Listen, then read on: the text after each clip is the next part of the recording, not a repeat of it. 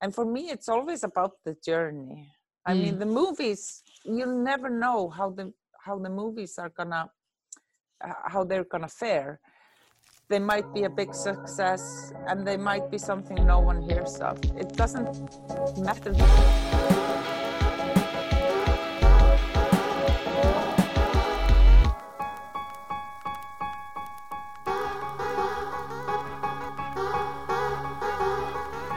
Hey, my name is Nadine, and welcome to In Her Lens. In this weekly series, I chat with today's women in film about their journeys and their work. I am joined this week by the legend herself, Elisabeth Ronaldsdottir. Hailing from Iceland, Elisabeth is one of today's most sought after and acclaimed editors. Having started as a cinematographer, Elisabeth became a mother and instead found her footing in the editing world with her love for story, images, and rhythm. Balancing work in her home country and internationally, her transition to Hollywood came with the American remake of the Icelandic film she edited, Reykjavik Rotterdam, called Contraband. Her work in editing dance films, short docs, and TV shaped Elizabeth to become one of today's biggest action cinema editors. She is the editor behind the 2014 John Wick, 2015's Atomic Blonde, and the 2018 Deadpool 2. Her impeccable skills in balancing on screen emotion and movement hasn't kept her just in the action realm. She's also edited comedies like Playing with Fire, TV dramas like the Icelandic series Trapped, and independent cinema like the film Between Heaven and Earth. She is the editor of the upcoming Netflix female assassin film Kate and the upcoming Marvel film Shang-Chi and the Legend of the Ten Rings. In this episode, Elisabeth and I talk about her Icelandic roots and about the World War II army barrack converted to a movie theater where she fell in love with cinema. We chat about the importance of valuing journey over destination, people over product, and the ultimate trait of pushing through fear because what you want is on the other side. We talk about film editing in three parts pre production, in production, and post production. Elisabeth shares about how she edits big action sequences and the importance of collaboration with stunt teams in connection to her experiences on John Wick and Atomic Blonde. She tells us about her health scare on Deadpool 2, and finally, she shares her life rules, which she carries into the editing room and everyday life. I'm so stoked. I'm so honored. I can't wait for you all to get to know the awe inspiring woman behind some of today's biggest films. So, without further ado, here is Elisabeth Ronaldsdottir on In Her Lens.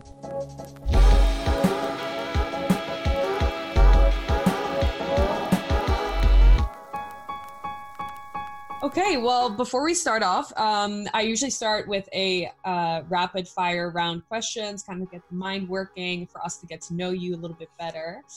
i hope my mind works What is your favorite, dawn or dusk?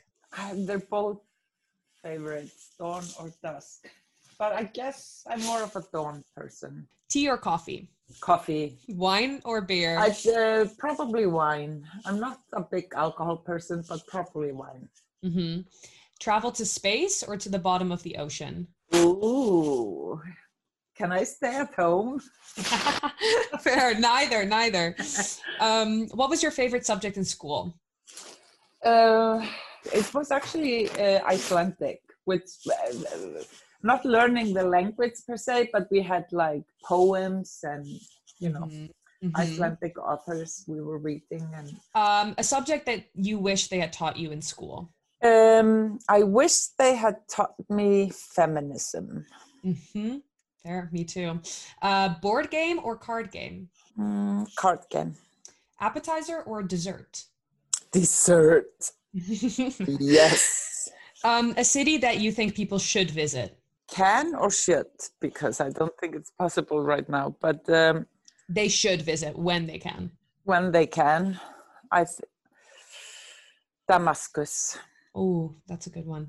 Um, a city that you would like to visit? Any city in South America. I've never been to South America. Oh, wow. Okay. Um, three hour movie or 10 hour series? Uh, to watch or work on. Uh, well, it depends on how good it is. I can do. That's true, that's true. If it's good, I can do a ten-hour series if it's good. That's a good, that's a good measurement. If it's good, both. Um, what's the last thing that you read? Oh my gosh, I've been reading scripts for like five years. I have hardly read anything else. But I've I've been reading some Icelandic authors. Mm-hmm. Beach or mountains? Uh, mountains. Ah, no, beach. Oh, in the middle. I am. Beach on Uh, one side, mountains on the other side. Yeah, exactly. Stay in the middle. A phone calendar or a physical calendar? Oh, I like physical. I want to be that person with a Yeah. physical calendar. That's the be that person, person I too. want to be, but I'm not. I'm more of a yeah, screaming it into my phone. Remember this. Remember that. Yeah. Yeah, that feels very recognizable. Mm, Um, fall or spring? fall. I Mhm. like fall, but I also like spring. I mean, can we like I mean, it but we can, we, we can like it all for sure. I, I just I like I like um when it's like clear. mm-hmm. Yeah, There's a clear autumn. There's a clear spring. the kind of crispness of it. Yeah, exactly. And change of colors and yeah. that it is exciting in the transitional um, Yeah. seasons. Um, last question: What is the last thing that you watched? Oh, Mare of Easttown. Is it? Oh yeah, yeah, yeah. That is Ooh, a good series. That's a good one. Great recommendation. Okay, Elizabeth, let's talk about you and how you came to be today's one of most sought after movie editors. Where did you grow up? What did your early years look like? Well, I'm born and raised in Reykjavik, Iceland. Um, early last century. It's crazy, right? But um, yeah, born and raised in Iceland. Uh, I just had like quite a normal Icelandic childhood Mm-hmm. in the sense that we just left our houses in the morning and we didn't return until it was dinner. Um, and I really, I think it's such a privilege to have grown up in such a free environment and safe Mhm. environment Mm-hmm. um, as a kid. That you you got to, you know, research and find out stuff yourself. And I always, I have raised four children myself, and even though the world is different with every child, um, I like to give them the opportunity of being bored, so they can go and find out stuff for themselves to do and, and Mhm. explore. And so I think that was a big privilege. Um, I used to deliver the papers. Uh-huh. So, and every month, as a prize on top of the wages, we got to see a movie. Mm. And there was an old army barrack uh, since yeah. the Second World War. Uh, it was like uh, an old, old movie theater. And it was just so magical. I remember just going into this really old, in a very bad condition, actually, army barrack, and they would screen those movies. But I, I, there's some magic about it. Now you go into the movie theaters and it's marble and you know Mm. everything is so fancy. But Mhm. there it was just all about the movie. Mhm. What did your parents do? My father is an artist. Um, he's a painter, um, but he has worked on the theory of uh, uh, beginning of life for the last Oh. 50, 60 years. He is an artist, a painter. Mhm. Uh, my mother worked all kinds of works. She worked at the hospital in the kitchen. She worked as a daycare Mm. person. So Mhm. my house was like a daycare center for a while. I think she worked to so that my father Mm. could do his art, that she would Mm-hmm. do the work. They have a lovely, amazing relationship. They're still very much in love, Mm. but uh, it came with a price. And do you think that because your dad was an artist, how did you kind of realize that film was a thing that you could do for a career? And did your parents encourage that? I'm from a different era. Parents didn't meddle. I mean, I Mm. don't, I think my parents came to school once a year. You know what I mean? That was Mhm. just the norm. So they didn't meddle.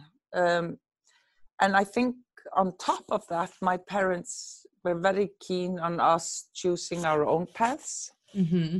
So we weren't pushed anywhere. I mean, even once I wanted to learn a guitar. I remember I was probably 12, 13 years old, and I really wanted to learn to play the guitar. And my father said, Well, if you want to learn to play the guitar, you learn to play the guitar because he was like, You don't need lessons if you want to learn it. Mhm. learn. yeah, they were kind of on that line that Mhm. if you aspire to something, you would do it. I did a lot of dance films, Uh-huh. like short, uh, very artistic dance movies, which were all about choreography. Is that kind of the first time that you started making films? No, no, I had worked for a while before that. Uh, but a friend of mine is a, dan- a professional dancer and she wanted to make those dance movies. So we did together. She's Mhm. still doing them. Mm. But um, we spent a lot of time just working on that. Mhm. Uh, But it's where I really got into choreography and how you could play with it and Yeah. Do you remember the first time that you kind of encountered editing? Editing? It's such a long time ago. Well, I did go through film school, so I, I was aware of editing. I was going to be a cinema photographer, that was my aim. But um, so I was aware of film editing the whole time. But it was when I had my kids, I have four children. And when I had my first children, it's just, it's so difficult to be, and plus I was a single mom.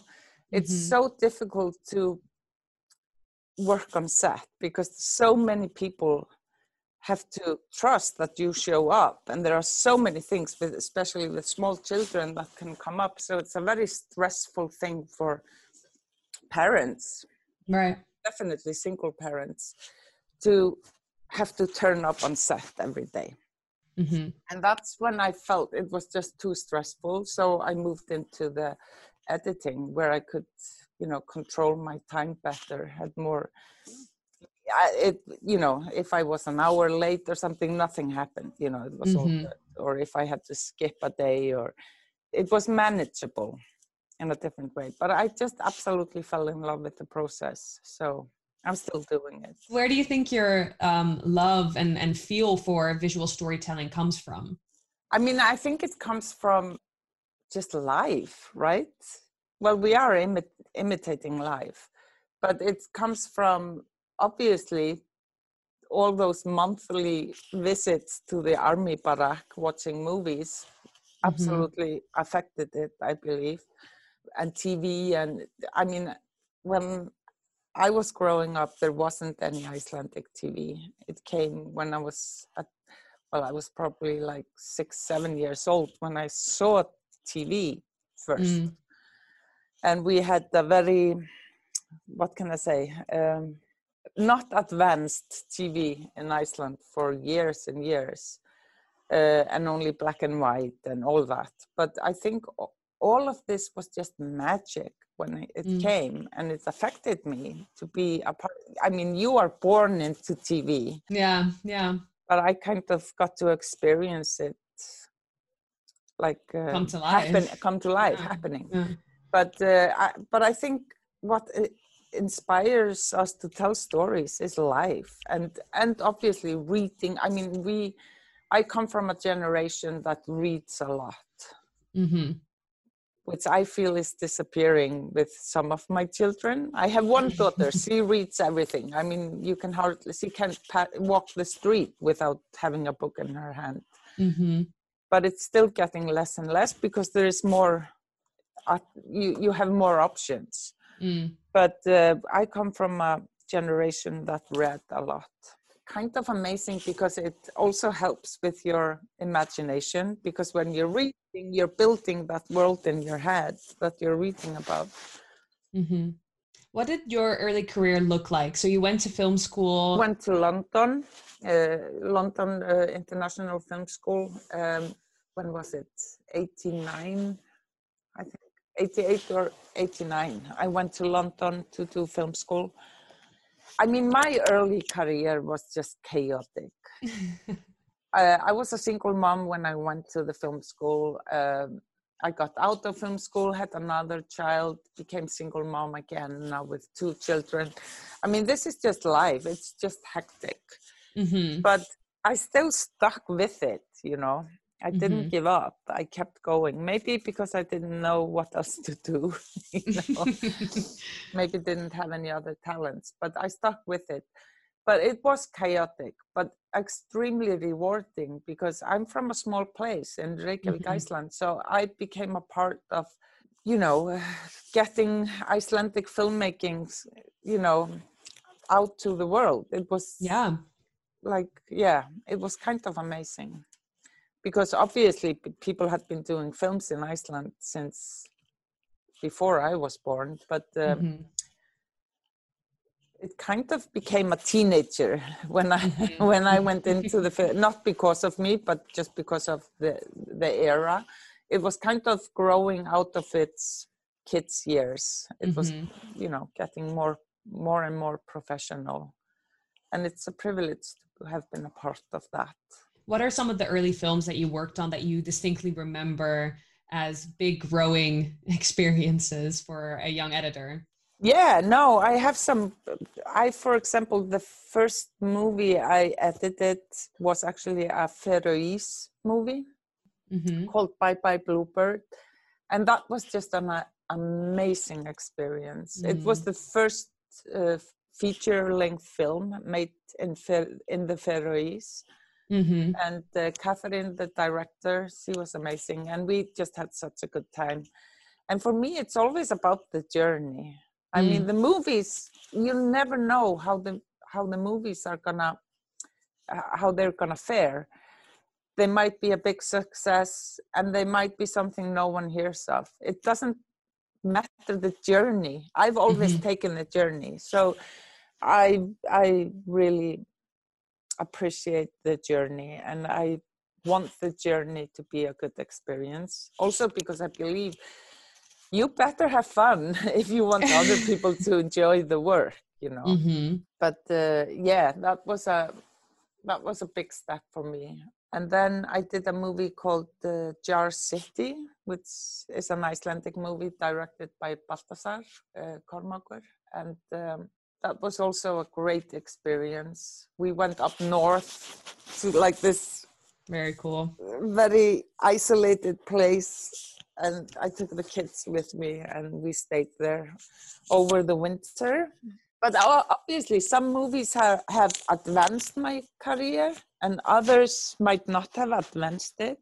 It doesn't mean it's, it, they were important part of my journey, even though they didn't hurtle me forward. But yeah. Mhm. Well, you've been interest in the industry for such a long time. You've worked on such a wide variety of projects, you know, dance films, as we talked about, documentaries, just feature films, and a lot of big action films like John Wick and um, Atomic Blonde and Deadpool 2.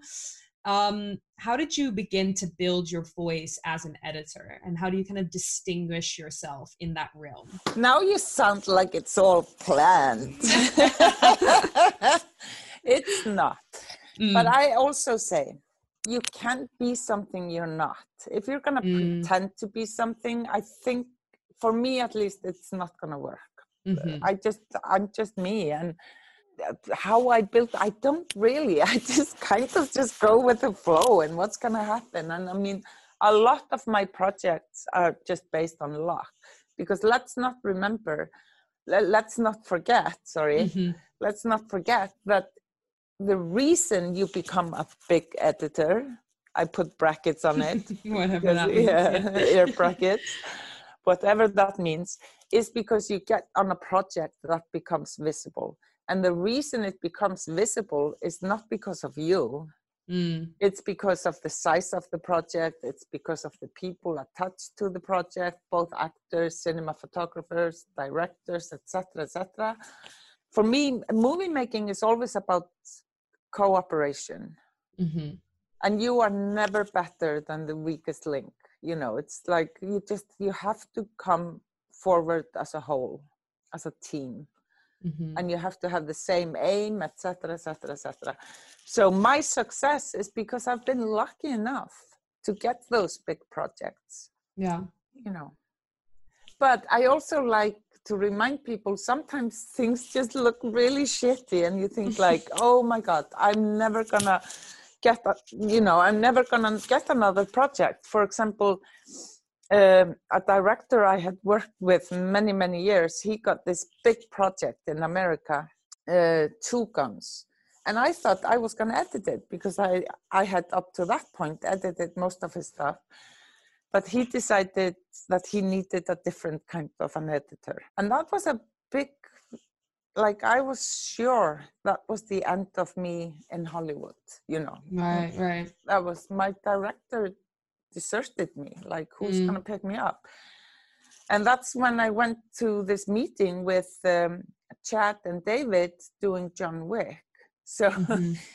if i had done two two guns i would never have gotten john wick you know so it's just weird how life is and sometimes when you think everything is just that's it something Mhm. else happens and if you're if you're lucky and i've been lucky A little bit of movie god magic being sprinkled on Yeah. you. yeah Um, you talked a little bit about the importance of you um, bringing yourself to every project. Uh, what is it like being uh, from Iceland and then working in London and then going to the States and working on these different movies and bringing that identity with you?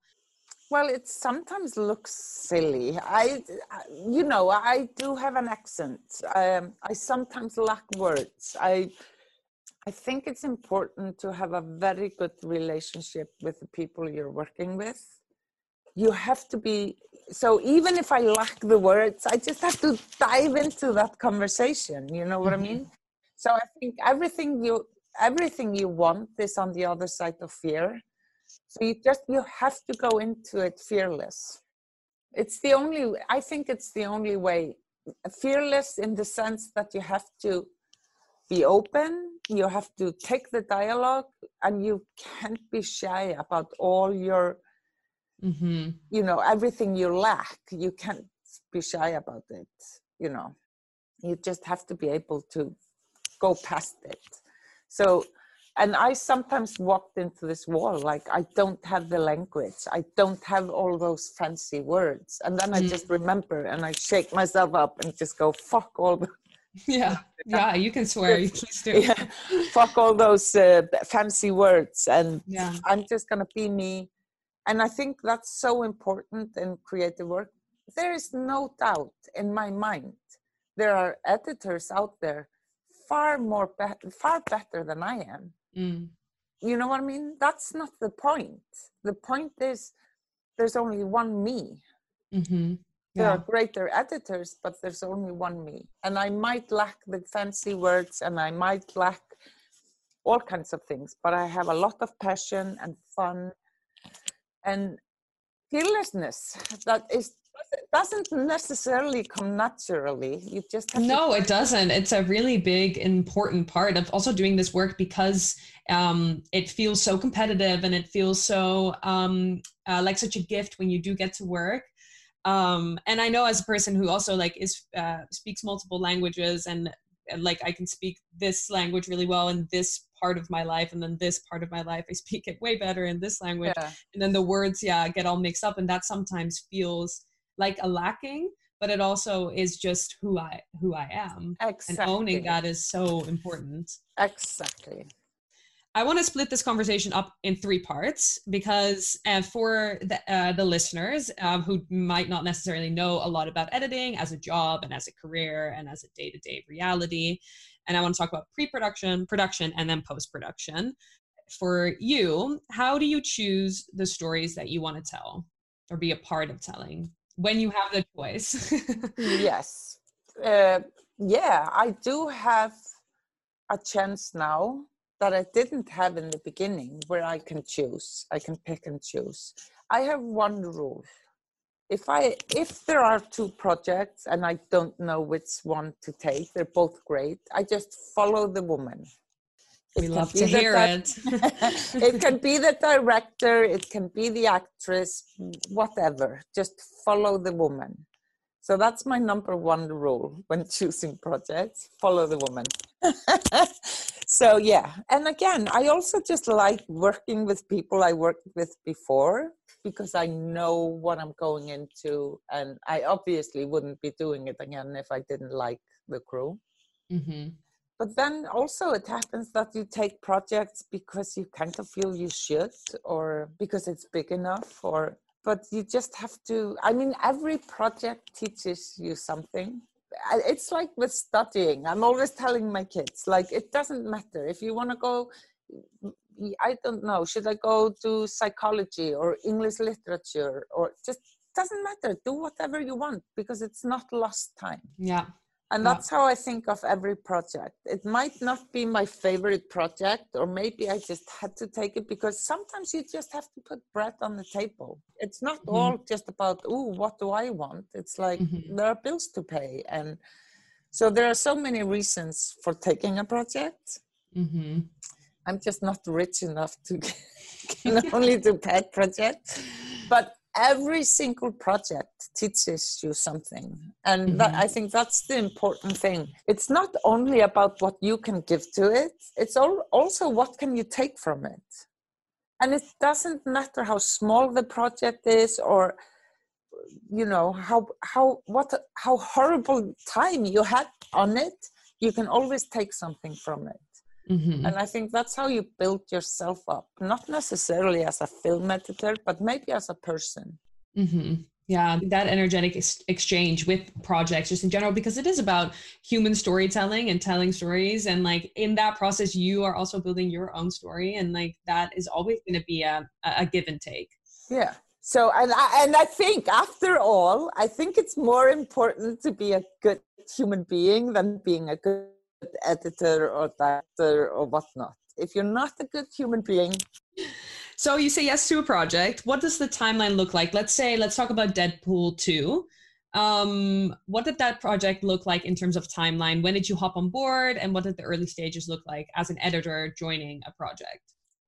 So I actually joined Deadpool 2 a bit early because we did like a pre, like a short film that was supposed to be like a like a teaser for the movie. Uh, no, uh, it's called No Good Deed, and uh, so I came on board.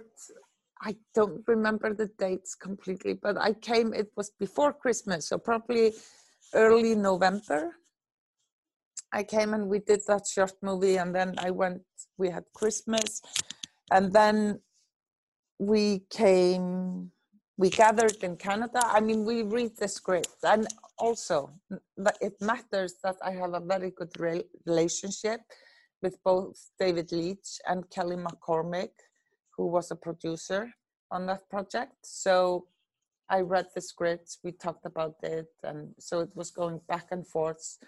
Then we meet up and we start shooting, and um, it's not a good project to take as an example because shit happened. I sometimes think that I'm like a method editor. On Deadpool, I just crashed with a stage four cancer uh, when we were shooting. So we were halfway through shooting, and there had some horrible things happened on that movie. Um, we had accidents and people died, and it was it, it was a, a, extremely harsh for everyone involved mm-hmm, mm-hmm. but for some reason i just crashed midway through shooting i crashed and it turned out i was very sick and stayed in the hospital for like three months how, how are you today i'm good today still okay. still kicking ass yes but i'm also good. good today because I was working with wonderful people. So we were in Canada, in Vancouver, uh, I crashed. Uh, turns out I have this cancer, and my teammates uh, found this doctor in LA, and uh, and then airlifted me with a. Pri- I can't remember any of it because I was not conscious for the, all of this, but. Uh, mm-hmm. And they got me airlifted from Vancouver to LA, where I got treatment, top treatment. Mm-hmm. I'm very privileged. It was amazing, and I'm fine. There's okay, nothing wrong hear. with me today. Cancer free. Amazing. We can leave that project to the side then. no, but I did come back. So after mm-hmm. after I finished the hospital, I came back and I I wasn't I couldn't I had kind of had to learn to walk again or like mm-hmm. not learn but like get the the strength because I didn't have anything left.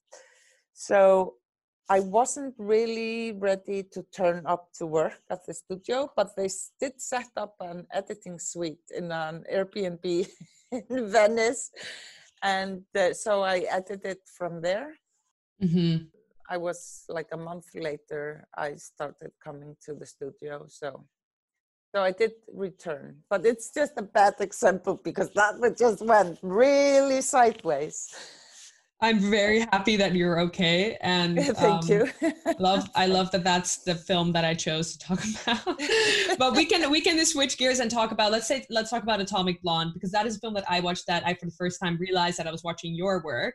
Um, uh, even though I had seen previous of your films, but that's the first time I was like, oh, I'm watching Elizabeth's work. Oh, that's so um, nice so with that film you received the script it's gone through many drafts probably through different hands uh, where do you begin to provide your input and build your relationship with the director? It's it's just before you like a month or two before you start shooting the, uh, you start getting the script. And it's extremely important to get the script at that point because it like you say it's gone through so many loops and so many reviews. And my number one is for the first read the script and see if there i mean sometimes you're like why are we doing this nothing comes mm. out of it like it's mm. a dead end and you can talk about that but also just ghosts mm. what do you mean by that i can make up an example mm-hmm. let's say there's a character that's cut out of the movie but there's still dialogue about that character possibly in the script Ah, okay. Because yeah. people are so used to it, they they don't realize. So you would have to point out and say, okay, that character is gone. You need yeah. to change that. You have that kind of fresh perspective. Yeah, exactly. Yeah. So you don't. So you try to get rid of all those ghosts, mm-hmm. but also just story beats and character beats, and you can bring notes. It doesn't mean it's everyone listens to it, but you can bring them and mm-hmm. i think that's important to understand as well yeah maybe no one will listen and there can be many many reasons for why mm. i mean movie making is extremely complicated yeah and for example just learning about bond companies that come mm-hmm. in that you can't even add scenes after a certain time because the bond company has gone in and calculated the whole thing and mm a little trade secret is sometimes you sneak in an extra scene or a take under a slate of a scene that is already settled because just to get it through the bond company. Uh-huh. Yeah, yeah. It's tricky. Do you immediately start building the film in your head when you read the script? Yeah, I do. Yes. Mm-hmm. Yes. And do you look at any like source materials um, ahead of production, depending on the film, maybe? depending on the film and depending on the director's vision he might have a vision based on other films or other scenes or or artwork or theater or whatever you know so you try to have all of that settled that you've seen it all you know what he's talking about or see uh, yeah and i already start listening to music and mm-hmm. stuff like that and so you mentioned you you look at uh, character beats, story beats. Um, do you look at the action? Like, what are some things that you start taking note of early on? Uh, action is let's because yeah, I get a lot of glory for action. Mm. But I just try not to fuck it up. And again, I've been lucky. I've been working with the best choreographers, stunt choreographers, and designers and stunt people. They are doing the hard work and then you just come in and try not to fuck it up and do as as possible but i've been so lucky to work on movies that with producers that and director that understands what it takes to do action so they've given time allocated time and money to train actors mm-hmm. and uh, and time and uh, resources to choreograph it and to ac- execute it perfectly. Do you get the videos from the training ahead of uh, production uh, when it comes sometimes, to? Sometimes, mm-hmm. sometimes I had like it. It's usually it's not quite the same as the end product, but you get the idea, and um, and sometimes it has to be shortened. I've gotten uh, post uh, stunt visits. We call it stunt vis, where the stunt people have filmed their stunts, how they have thought it. I've gotten it, and it's just too long, so we need to cut it down. So I get the stunt vis and then I cut that down. Yeah, interesting. So for the listeners, let's break down the process of an editor in production. Um, do you go to production every day? Or are you on set every day? Or uh, at the evening, do you get the dailies? Um, what is your process with dailies? Do you have one? And how do you make sure that you get the coverage that you need for editing for each scene? Number one rule to make sure everything is in house is to have an amazing first assistant and that's another place where I've been lucky. I worked a lot with uh, Matt Absher, who I call the king of post. he just takes care of it. There is nothing that escapes him, and uh, so that again, I'm not gonna take glory for that because that's him all the way. Mm-hmm. And uh, but sometimes he's not available, and then I work with other first assistants, but they are all I will only work with amazing people. Make sure that all this groundwork for editing is perfect. In during production, you usually have a editing suite somewhere close to where they're filming, mm-hmm. and so you you assemble stuff. You look at the the dailies. You assemble stuff, and it depends on how time sensitive it is. Sometimes they need like an edited scene because they're shooting pickups for it the day after or whatnot. So it depends on the time sensitivity of the scenes, how fast it goes. Yeah. But it's usually the most tedious part of the process because you have to edit everything just to see it. You have to have it but your mind is going like, no, we're not going to use this. No, this is going out. This is going out. Oh, we're going to put this here. Like, do, do, do, do, But yeah. at this stage, you shouldn't do it. Mm-hmm, mm-hmm. I sometimes have like a secret bin with where I'm doing this stuff just to calm my mind you know. And uh, do you watch the dailies with the director or do you watch them alone? Usually not. It used to be in the old days. I'm not old, but in the beginning we did this on film. So every time uh, it would come from the lab, you would go to the cinema and you would watch it with the director. Yeah. But today, dailies go on iPads and like on the internet. People watch it in the comfort of their homes and also just people are busy like mm-hmm. we're shooting a movie. So there's no time allocated in the production schedule to go watch dailies together. Right. But we do try at least once or twice during that period to watch edits together. Mm-hmm. so even if it's oh, or it depends on so many things but at least sit together and watch something uh, just to see how it feels and also just to keep the spirit going.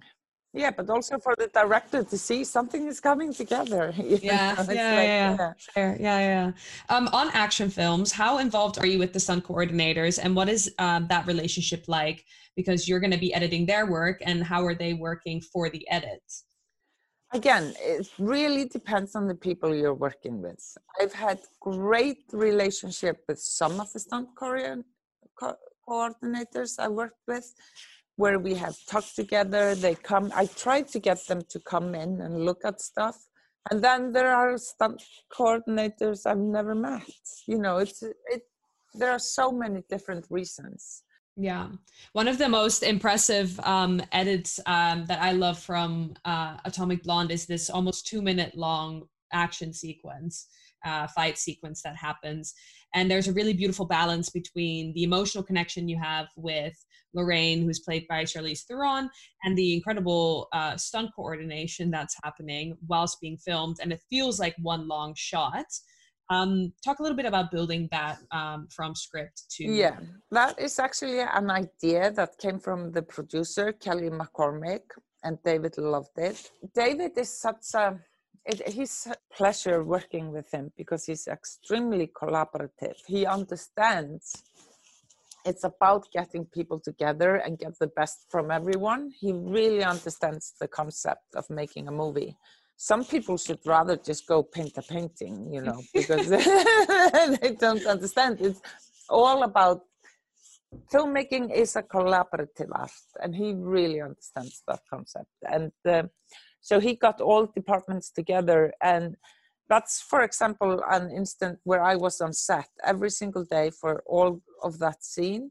Mm-hmm. Look at takes every take after see how we could stitch it together so to make one take but also to talk about maybe we should we are losing him maybe mm. we should pan to him oh maybe we can just stay one more beat at her by the door you know so we mm-hmm. would talk about this stuff yeah it it was such a great experience. Yeah, but also costumes and makeup and stuff because it had to escalate through yeah. the whole scene. It's and a they, huge escalation. It, yeah, yeah, yeah, yeah. But I think it's one of the one. It's one of the scenes that just shows what good collaboration can bring to the screen, where all departments are involved yeah, yeah, which is really exciting. And it's exciting to hear that you were on set with that too, because I can also imagine with stunt coordination that there's so much that the stunts do that are specific um, moves in in fighting that um, like I don't know much about about fighting. Um, so it's like nice to have, I'm sure as an editor and as an outside eye to have that connection so that you can edit to also what a real fight really is like. Yeah, exactly so you get all the coverage and uh, production is wrapped uh, shooting is wrapped there are a lot of editing programs out there do you have one that you tend to edit on and what would you recommend to um, young editors today to kind of focus their skill building in I, I'm an old woman. just no, but uh, I've edited on anything, and I've always said, just bring. I don't care. Bring me scissors. I'll do it because it's not about the software but there is easy software and there is more complicated software. Uh, I, I work most with avid mm-hmm. mainly because all the pipelines are so clear like for sound for visual effects. You know the, the pipelines are so they, they are already established and it's really easy and mm-hmm. especially mm-hmm. when you have a really pressed production schedule you go with avid every time just because those pipelines are in place everyone knows what's happening and how to deliver stuff and do it and it's a it's an easy software to work on mm-hmm, mm-hmm. do you have any rules in your editing room rules in my editing room no, but uh, there are certain rules. Like you don't fight in my editing room. We can have discussions, but if anyone's gonna fight, they can do it somewhere else because fighting is not about is not a creative process. I, I just think it's tedious, and it, again, it just doesn't help with the creative process. But arguments and discussions, I welcome them. just, I think it's just, well, I do have some rules, but they're more like life rules. Mm. Uh, you don't talk down to people. I try to have it relaxed also. I, I don't believe in fear. I don't believe keeping people in fear. You know, if the child care is closed, bring the kid or don't bring the kid. Stay at home. Mm. I mean, it's for crying out loud, we're making a movie. You know what I mean? yeah, yeah. No one's gonna die if this waits another day. Or I, I think it's important to remember that we are in the creative business. It doesn't. It doesn't. It doesn't mean that I don't understand my responsibility. I do understand my responsibility. I do understand the responsibility of so much money. Some of those movies are so big with a lot of money. I have great understanding of all of that, and we will take the extra length to make sure we hit all our deadlines and deliver in time and deliver. But that doesn't mean that you can't give leeway to people having a life, you know. And I think that's important. Yeah an editor like really builds the story you know you make decisions you choose the uh, the shots that are chosen you're putting yourself in the perspective of the audience and balancing emotion and action and constructing really the rhythm of the film. Um yeah how does that process look like for you? What are things that are really important to you when you are constructing from the beginning and not getting too overwhelmed with all uh, all the content that is in front of you yeah, I think uh, this is an elephant you eat one bite at a time. And you have to remember that you just have to concentrate. For example, it's easy to think of acts. So if I get overwhelmed, I just go into the acts. Like you have the first act, the second act, the third act. Like you try to makes it a bit easier. Mm-hmm. But again, then again, it's all it's a whole story. But still if you can work in each act and make it good and well and it, within the acts it's each scene mm-hmm. then it's always it gets easier and easier i hope to see where you're going what is needed etc but again it's not a solo affair. You're working with other people. If it's your your assistants or people involved in any way the director you know there's you are not alone doing this. Yeah. And i think it's very important especially if you get stuck just say it. I don't know what the fuck to do here because then at least you can have the dialogue. Take the dialogue. Like this and i mean and directors tend to love their material so you might be going i don't think i think we need to cut this out. And mm-hmm. it stays in for months and months before it goes out. For my brain that's sometimes difficult. I'm like oh this needs to go out and then you have to wait. But that's also important.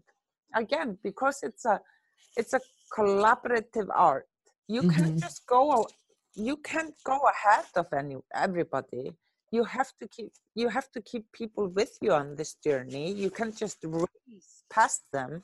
Yeah you know. yeah. And temp music is it something that you use and what's your relationship with editing to music? I don't edit to music. Mm-hmm. i don't. Uh, it doesn't it doesn't mean i don't put music down. I just don't add it to it. Because i think it's extremely important to find the rhythm in the scene itself yeah. Everything looks good with music especially good music you know and music is just such a powerful medium it takes over. Mm-hmm. so i find i always think like again we have to remember how people watch movies for now we're talking about movies because i edit them but everything we do we have to understand how people consume it. And today people are watching it on their phones or or it's just running on a TV without sound. Mm-hmm, mm-hmm. And I wanted to look good also when it's Always, just yeah. running without sound, or if it. Uh-huh. And I do that I, when I've edited something. I watch it again and again and again. It's exhausting sometimes, but I do watch it again and again and again. And I watch it with sound. I watch it without sound, and it's extremely helpful to watch stuff you do without sound again, sound is such a powerful medium. So if you want to get your edits right, watch it without any sound. Mm-hmm, mm-hmm. And with um, action films, in terms of sound effects, how early uh, on do you work with these? Because they're so powerful in terms of the hits and the shots. It's done uh, it's extremely important in action and i do the first pass and then i usually get my first to lay sound on it before i finish editing just to make sure that works but I still watch it without the sound. How do you, as an editor, kind of build emotion in action scenes? Because they can very often feel quite overwhelming and there's a lot going on, yet, very beautifully in a lot of your work, we still, like in John Wick, we still are very much with him. Um, how do you prioritize that you can't do anything they don't shoot you know they have to shoot it for you to do it but we had massive discussions before before they shot John Wick. We talked about it in detail. Then they went to shoot it. And then you just have to, again, in the collaboration, uh, just find the right balance of where to lend that emotion in the fights and based on the material you have again you can't uh, you can bend material and you do that constantly you kind of bend it to work in your the way you want it to work you can't do anything that you don't have. You can't edit something you don't have. Right, right, right. What is your favorite part in post production? Is it the color grading? Is it the first pass? um, I love editing stuff that has problems. You what know what I mean? Problems, yeah. All kinds of problems. Like if the character isn't really working, or if the story, because then you have to go in and bend it Mm-hmm. Doesn't mean I want my projects to have problems, but it's absolutely that's when I'm in my element. I love doing that, just watching everything, going through all the scenes because there might be a shot in a completely different scene that you can use in this scene to make that bend, you mm-hmm. know. Yeah, yeah, yeah. And I just love that stuff.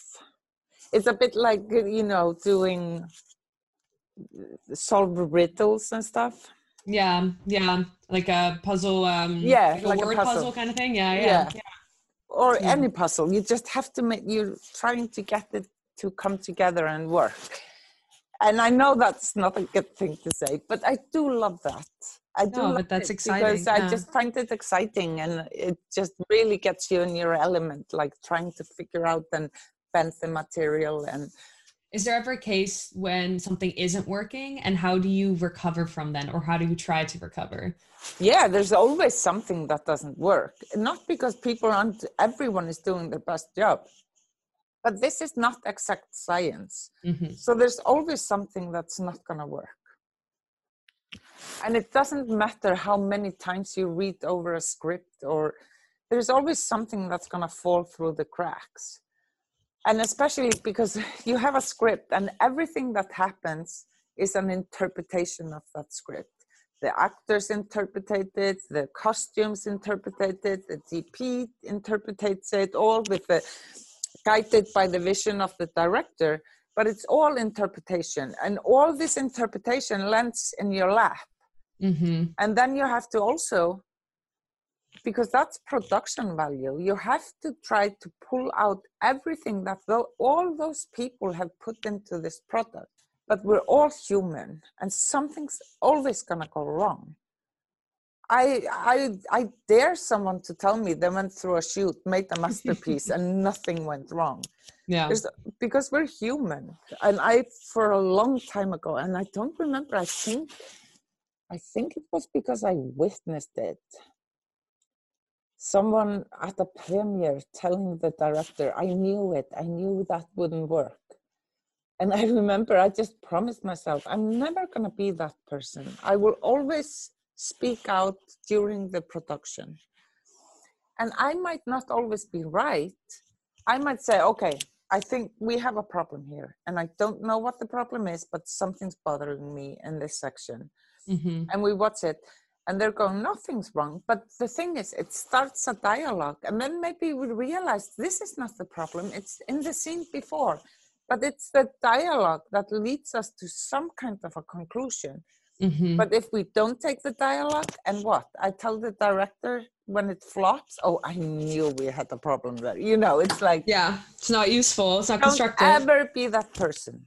Mm-hmm. One of the final stages is a test screening and you enter a room with an audience. Um, how do you navigate seeing That's pre-covid. Yeah pre-covid let's delete this year for mm. one second um, how do you navigate feeling i do film? that gladly i yeah. delete it um, how do you navigate feeling the impact of the film on other people for the first time Oh, I I really enjoy test screenings. I mean, in the beginning of my career, I couldn't sit in. I was just in the bathroom throwing up, literally. Uh, but I've kind of I'm past that. But I I remember this because you're putting something out that you put so much time and nurture to, and you don't know how people are going to react to it and in my early years as a young person i yeah i couldn't handle the stress i would just i was literally in the bathroom throwing up now i just really enjoy sitting down maybe also because i'm working on bigger projects and there's just so many people involved i mean it's kind of frightening when you suddenly realize that everything you're doing is in full view of the whole crew like the, all the visual effects or you mm-hmm. know even marketing gets you know your first pass of the movie is sent to marketing and you're just like oh my god that was not the perfect but so you just have to get over yourself. Mm-hmm. but now i just love going in and watching people watch something because you can sense the audience like are they tired now? Oh that's a bit too long. Oh that joke really hits. Mm-hmm. why isn't that joke hitting? You know you can think about it. But what i don't like is the questionnaire after. It really bothers me and i do understand. I understand that the studios want to make something that is has as broad of an audience as possible. Yeah. but it is really annoying to get a movie back and like oh it's really popular with anyone past 30 but 70 boys 7 to 8 17 to 18 are not digging it. And you're just like okay. And then you have to go and do something for boys between 17 and 18 That's so like it. interesting. Yeah. because at the same time you don't want to do something that everyone likes right that's in the heart of any artist why would you Mm. want to be a people pleaser but we're still sat we are still working on an art form that is meant to please as many people as possible so you you know and i do respect it doesn't mean i like it but i respect it Fair, fair, fair. I'd never thought of that, but that's very true because you are being an artist, but also it is an industry and it is for many people, and people Yeah. have to watch it and buy tickets and go and go see it. Um, this is a podcast about women in film. I do want to touch on it a little bit. What are the realities in terms of representation currently in the editing industry? What is it really like? Because there are statistics out there, but what is the workforce like? uh it's so sometimes you can you can affect it. And i we i i would rather not do a movie without matt Absher because again he's just so good. But uh, uh, even if he's with me and he is very adamant about it himself we try to hire anyone else from as women or at least minority groups Mhm. so we try to have so we are both white and middle-aged so we try to not only to fill some quota but also it matters when you're doing a project again something that's meant for a very broad audience you better have a broad Yeah, know, creative team. Yeah. creative team because but uh, let's face it it's mostly white men Mm, mhm. and then you try you try as best as you can to make a difference in hiring and different people but and white men are perfect i mean i'm not saying they absolutely should be there but there is a lack of repres- uh, representation Yeah, yeah. and uh, yeah but we- but it doesn't again i say it's tricky but it's not just hire hire women Right, hire right. people of color you Mhm. know, just make it Yeah. broader Yeah, there is something happening that the um, and we all know that that we're functioning in this um, capitalist white supremacist system that's currently in place that is withholding that from happening, and there's this just a big data gap that's happening. Yeah, and Yeah. let's not re- forget we are raised in an extremely racist Mhm, capitalistic society. mhm. So all our ideas are tainted by it. It doesn't matter. I am a big feminist. I believe in Black Lives Matter. I believe we need broader representation, but I'm still tainted by the society I grow up in, which is why I do this. It's a bit, it's a bit dorky and kitsch, but I do it. I just meditate on the crew I'm working on Mhm. uh, just just trying to get rid of my own prejudices. If it's female uh, or people of color in front of the camera I, as, I try to take better care. I try to understand if i cut them down i go through the whole process. Why am i doing it? Is it are they gaining from it? Is the movie gaining? You know i just need to understand why am i doing it this woman is naked.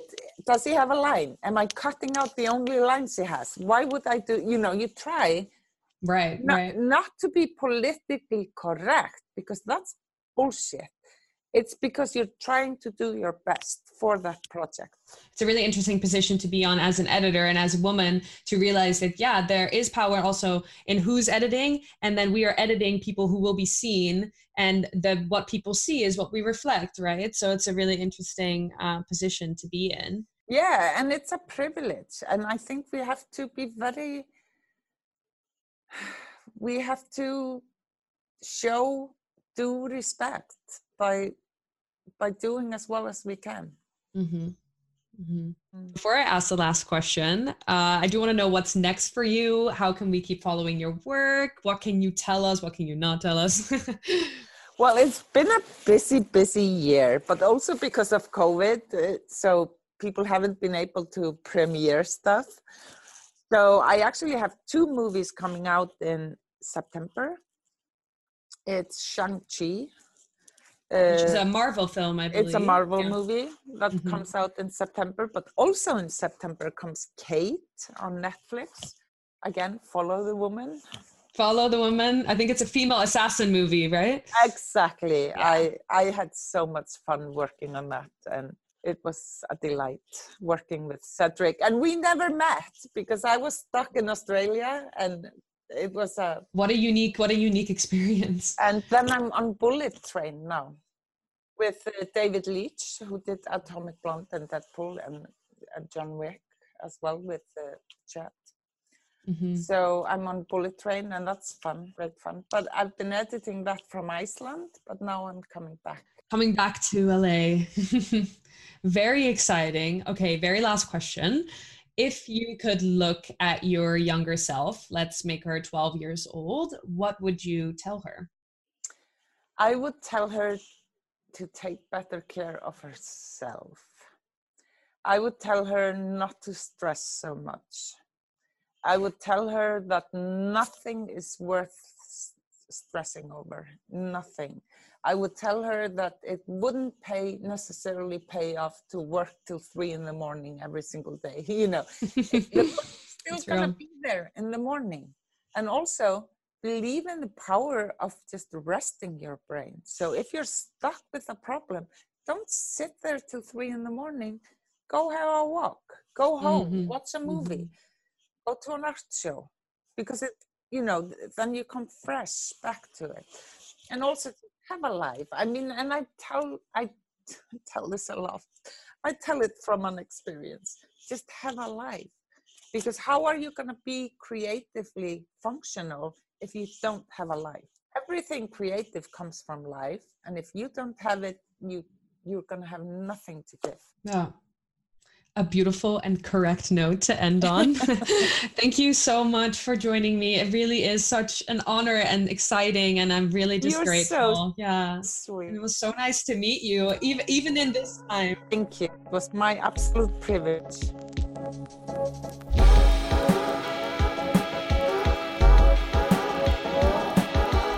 Thank you for joining me this week. I very much hope that you enjoyed this episode. All of Elizabeth's work is linked in the episode notes, and I'll be back next week, so hit that subscribe button and the little bell. You'll be notified when new episodes are live.